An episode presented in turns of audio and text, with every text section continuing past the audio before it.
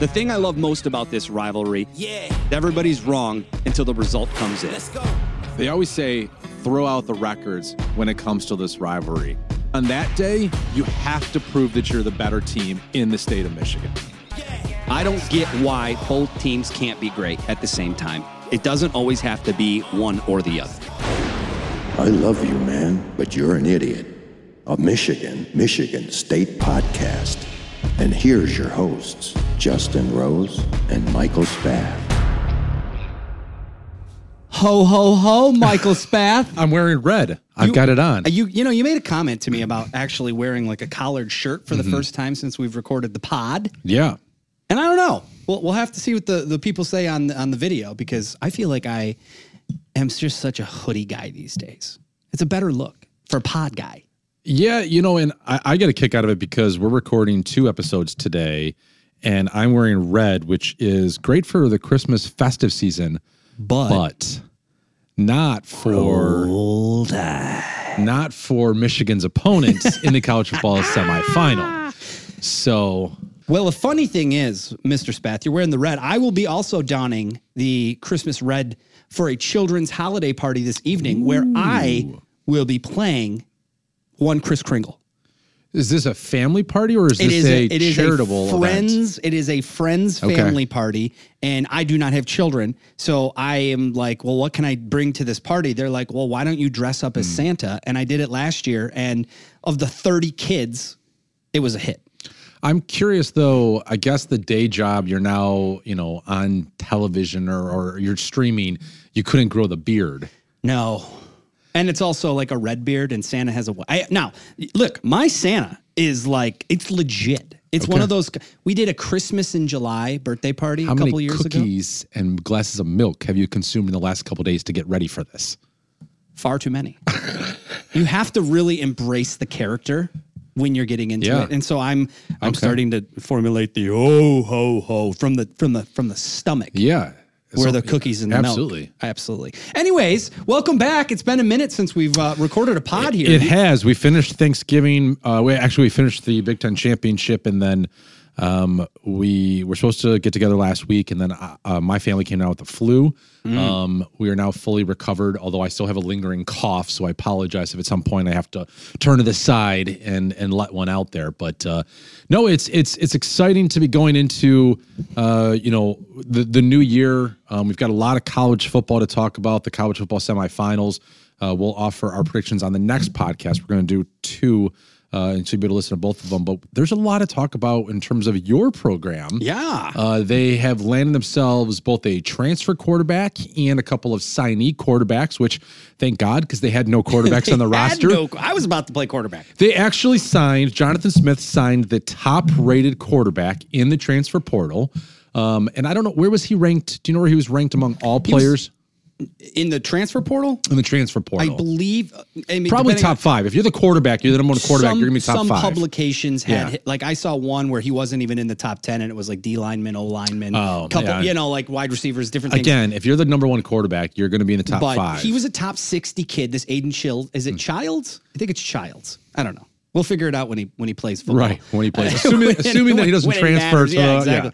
But no, I mean, look, number four transfer class right now for Michigan State. Uh, a decent. I'm not going to sit here and say it's a great recruiting class from the Mm-hmm. high school ranks. Ain't kids, but they went from like being ranked in the 90s, Mm-hmm. and now they're somewhere in like the uh, mid 40s as far as like the recruiting high school recruiting class goes. So that's progress, right? Yeah, absolutely. Like Mel Tucker was what Mel, Mel Tucker's vision of national recruiting, going after the big fish.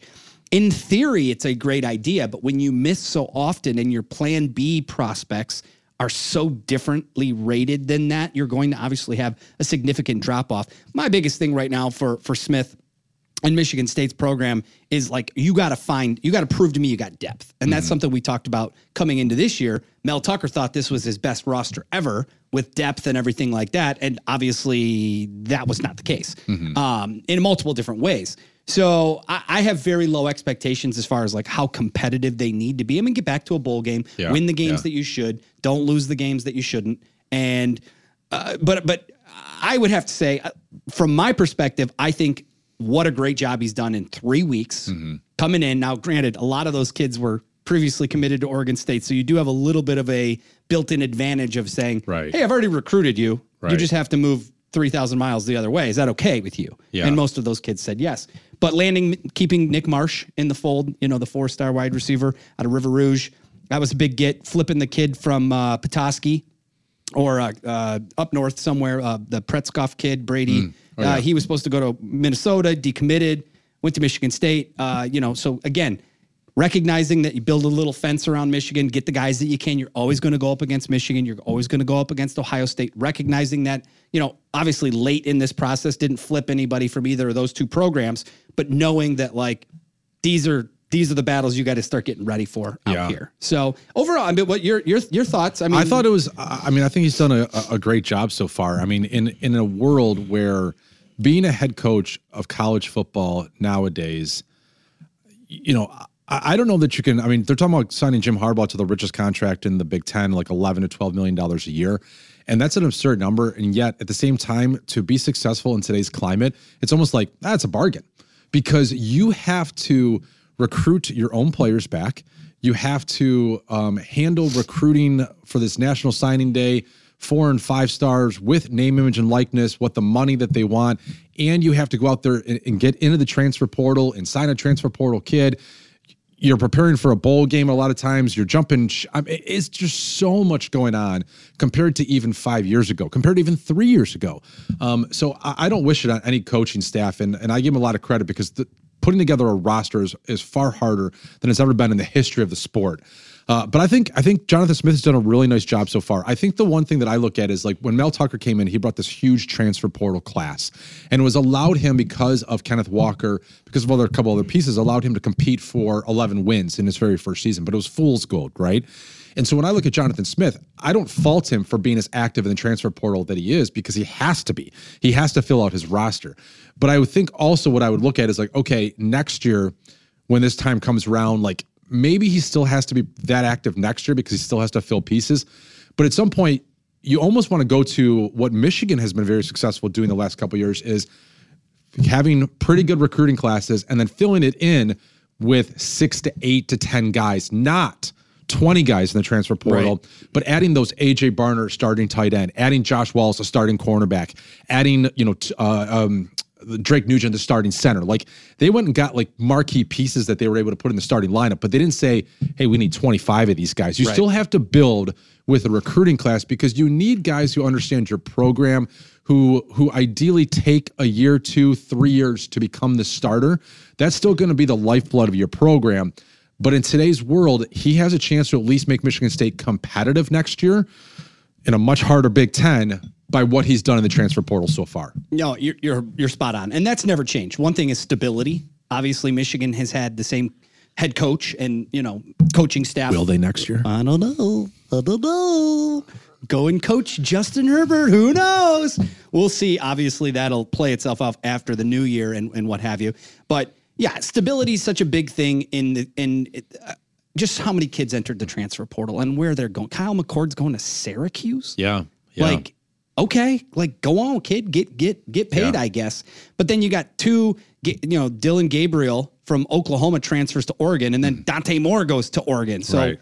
there's a competition right there. Yeah, what do you, dude, what do you make? How do you make sense of Dante Moore, Detroit kid, goes out to UCLA, and then he transfers, and he does transfer to Oregon, but he transferred to Oregon two weeks after Dillon Gabriel, as you mentioned, Right. from Oklahoma, who you assume is going to be the starter. Correct. And, And he- all he I can be. think of is like, did Phil Knight? I mean, did he say like, "Hey Dante, we'll give you a million and a half to be the backup for a year, and then you take over. and then you take over"? I mean, I, I think he probably should have redshirted at UCLA Mm-hmm. last year, um, simply based upon the fact that, you know, obviously he wasn't ready, right? And you kind of wasted a year of eligibility. And that's where like this whole like transfer portal like idea, it, it as an adult, as a person who's lived through my 18 to 22 year old years, looking back, I can be like, yeah, maybe I wasn't quite ready for the things that I thought I was at that point in time. And a lot of these kids are living in that moment, and it's so hard for them to, you know, you hear the advice from the, you know, the old heads like me, like sitting there telling them, "Hey guys, earn yourself." Yeah. Like and like, a, like and that and that goes back to what a lot of coaches. Tom Izzo's one, obviously, who's who hates this idea that well, going gets tough, tough get leaving. Yeah. and and, and so there is th- that point. And now, granted, that's like the top echelon, and we're talking about like the peak of those kids in the transfer portal. 3,000 kids entered. And I mean, what? We're hearing about 30, 40, 50 of them making like major impacts Mm-hmm. at whatever school they decide to go to.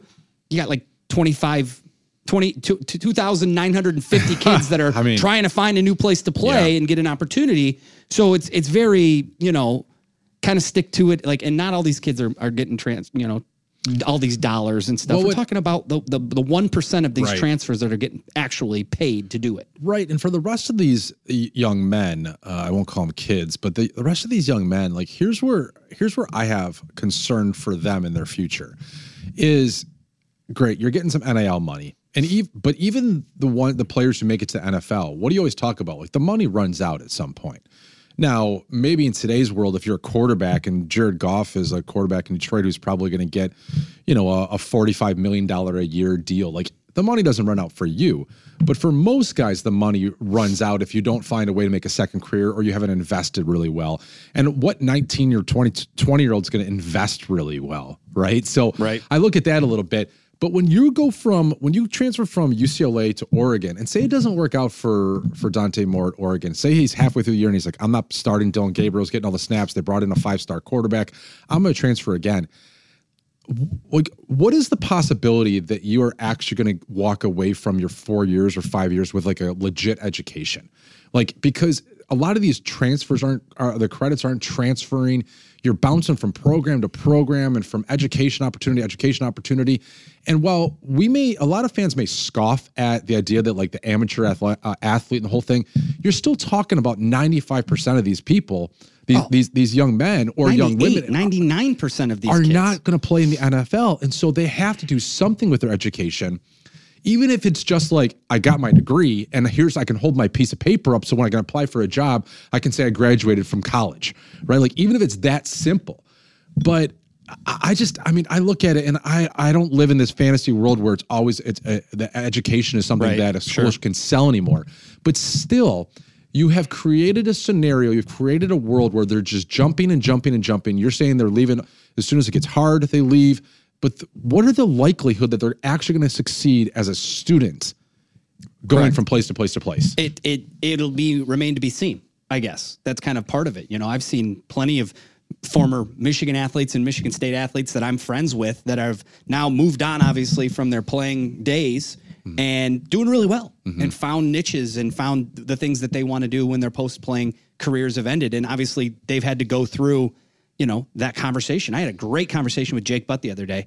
We were talking, and he wants to get into, you know, doing some more digital marketing and like uh, you know, entrepreneurial type of stuff. And I was just, he were just, we had a 30 minute phone call and just kind of shot the shit. And it was great to hear him say, I want to use, you know, what I've built as a, as a personality, Yeah. as a football player, as an athlete, and take that into the next like phase of my life. And I was just like, Jake, I am so proud of you for having this like understanding that you can utilize. And I always tell kids uh, and people, you know, I wouldn't be where I am today without going through the 15 year grind of like local TV, right? Right, I right, wouldn't yeah. have had opportunities, the connections, the relationships. So it's like, again, it's hard for me to sit here and like, you know, I'd love to tell these 18 year old kids, anyone who would listen to me and actually take my advice on here's what you need to do play your ass off, do the right things, but you got to make sure you're setting yourself up for future success by going through the hard shit, by understanding that not everything's going to be silver plattered for you because it is in some aspects. And then you get out there and you play, and then it's over, and you're like, all right, who's giving me something else? And everyone's like, we're good. And you're mm-hmm. like, well, shit. So it'll be interesting. it's going to be a. Fa- yeah. I think it's going to be a fascinating case study years down the road from now Yeah, because yeah. eventually the money's just going to run out in general for Right. college athletics, and and that's Right. going to be the next phase where where did we go wrong when we look back Well, on in years? I mean, two years ago, Texas A&M signed the number one recruiting class in the country with the greatest set of five stars that any of the recruiting services had ever seen. And I think I saw it was as of yesterday that like eight out of their top uh, 25 kids from that class were in the transfer portal and were leaving, um, which you know, is is is about thirty percent, and then you've had other players who are so like that that class has fallen apart, and it also comes back to if you're the Texas A and M boosters or whoever who put this collective together, who spent millions and millions of dollars, and what you have to show for it is a six and five or six and six football season And a fired and a coach. fired head coach. I mean, when do you? I, I know a lot of these people have oil money, and a lot of other programs have. I mean, Michigan has Google money, and Michigan State has Ishbia money. But like, at some point, if you're these people didn't make billions of dollars by being stupid, Giving it money. away, Yes, exactly. So at one point, you say like, "Hey, A and M, um, last year I cut you a check for 1.5 so you can go to this do this." Like, and I've give, I've gotten a seven to five and a six and six football season. Like, no, you don't get any more of my money. I- I wonder when that bubble burst. On, It's sooner than later. Yeah, I agree. I mean, and that's where it's like, well, all this talk about, well, you know, and like that's where I I don't know the numbers on on Child's Child's Aiden Ch- Chili. Just call him- just call him Chili. Chili. yeah, How about just Aiden? there we go. Aiden. So Aiden's get apparently, you know, one of the top quarterback transfers, and all this talk was top quarterback transfers getting a million dollars plus from NIL. And I'm going, who's paying him that? Yeah, Like, who we've talked about how the collectives of Michigan State right now have kind of gone away a little bit. Like mm-hmm. this SD4L thing, still trying to figure it out. You know, what where are they finding that money? And, and is he getting a massive NIL? I, I don't know the answer to those things. Yeah. But I think it's sooner than later because I think that the realization that you're not getting a guaranteed investment for your investment. And these people didn't get where they got by making bad investments. Yeah. And Yeah. what what what watching your football team win and paying a million dollars to do it that's not sustainable you're not going to do that for 30 years you're not going to do that for No. five years you're going to you're going to spend five million dollars of your hard-earned money just because you want your football team to win which is no guarantee i don't think i'm going to be spending my money doing that Yeah. so I tell you what. What fascinates me about Aiden Chili um, is is chilly what he allows um, Michigan State to do over at least next year and maybe the next couple of years is the same thing when I look at Michigan's recruiting class and Michigan's recruiting class finished in the teens. And, you know, Michigan has not been able to capitalize off of their success, uh, winning the Big Ten title, beating Ohio State. You think like the way that you flip the script on Ohio State, that you would flip the script on recruiting, right? That Michigan would be finishing the number two ranked recruiting class in the country and not Ohio State. But if you look at the last three years, Ohio State's had a better class, I think, in every single year than Michigan has. And you're going like, well, what's what's happening here? And and a couple of things. One, I mean, I think Harbaugh's yearly dalliance with the NFL doesn't help. Um, but the other thing is, you know, they're just not recruiting. They're they're not going after the the same caliber as some Ohio guys, the NIL stuff. But but I ultimately want to come back to this is that they got their quarterback. They got Jadyn Jadyn Dan, uh, Davis, Jadyn Yeah. Davis.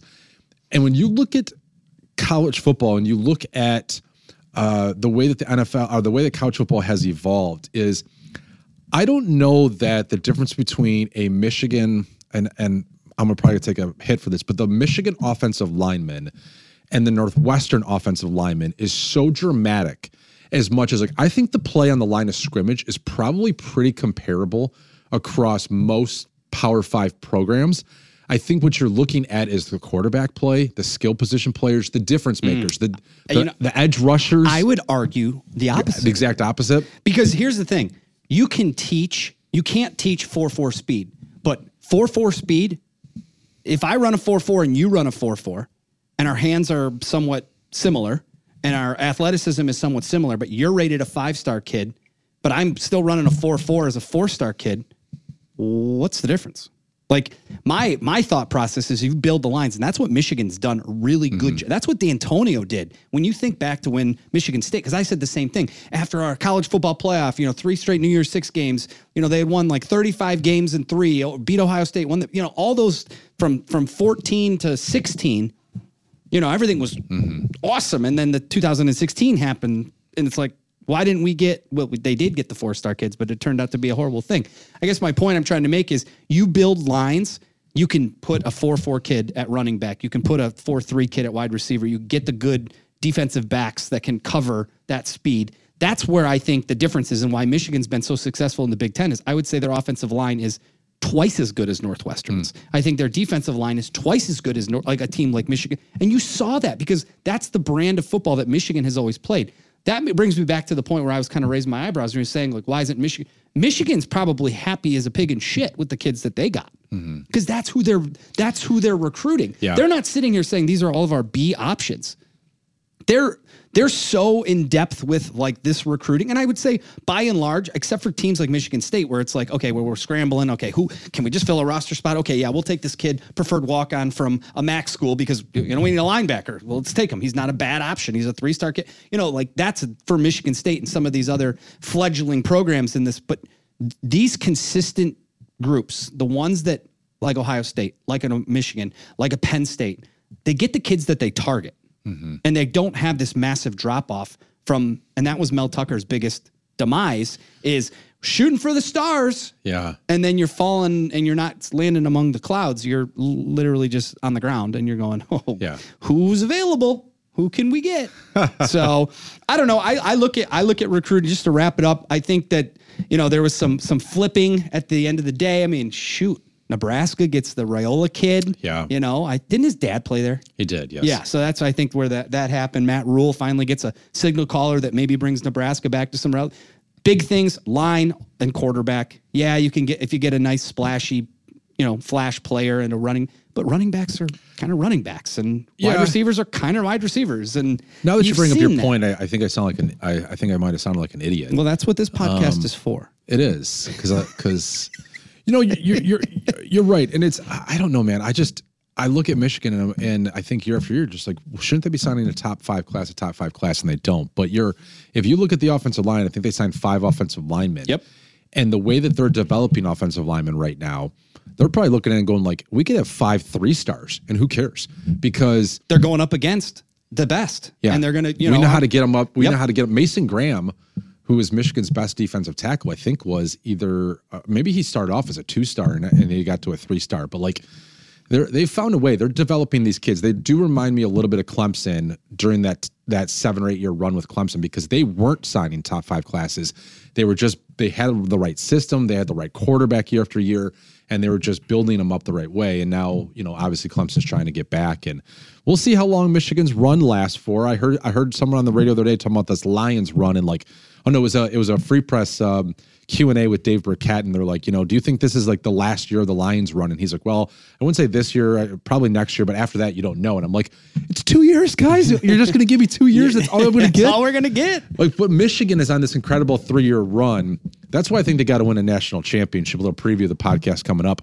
Um, you got to win a national championship because if you win a national championship and say you have two more really good years and then it starts to fall and you it's, you struggle to get back to top three consistently, at least you get to sit back and go, you know what? We won a national title. Who cares if we're who cares if we're winning nine or ten games? Three years ago, five years ago, ten years ago, we won a national title. getting the natty can can help for i mean you guys are still living off that 1997 championship We are 25 years ago, or like that. it's uh it's definitely one of those things where if it happens you know same thing with michigan state basketball yeah. we, we won an we won the last big 10 national championship 20 on, how is that possible? three I- years ago so What year was yeah. it? 2001? no, 2000? 2000 year 2000 wow Mateen Cleaves. Think about, and I say this because, and that's why I come back to like why Michigan has to win it this year is because you think about the Detroit Tigers.